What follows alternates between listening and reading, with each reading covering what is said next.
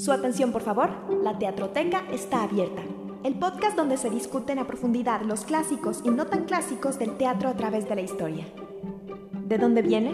La Teatroteca nace a partir del deseo de promover el valor de los textos dramáticos durante la pandemia. ¿De qué va?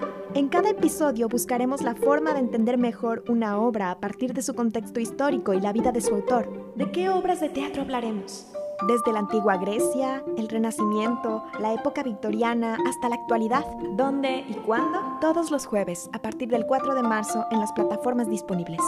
Soy Avi Aguirre y la Teatroteca está abierta. Esta es la tercera llamada.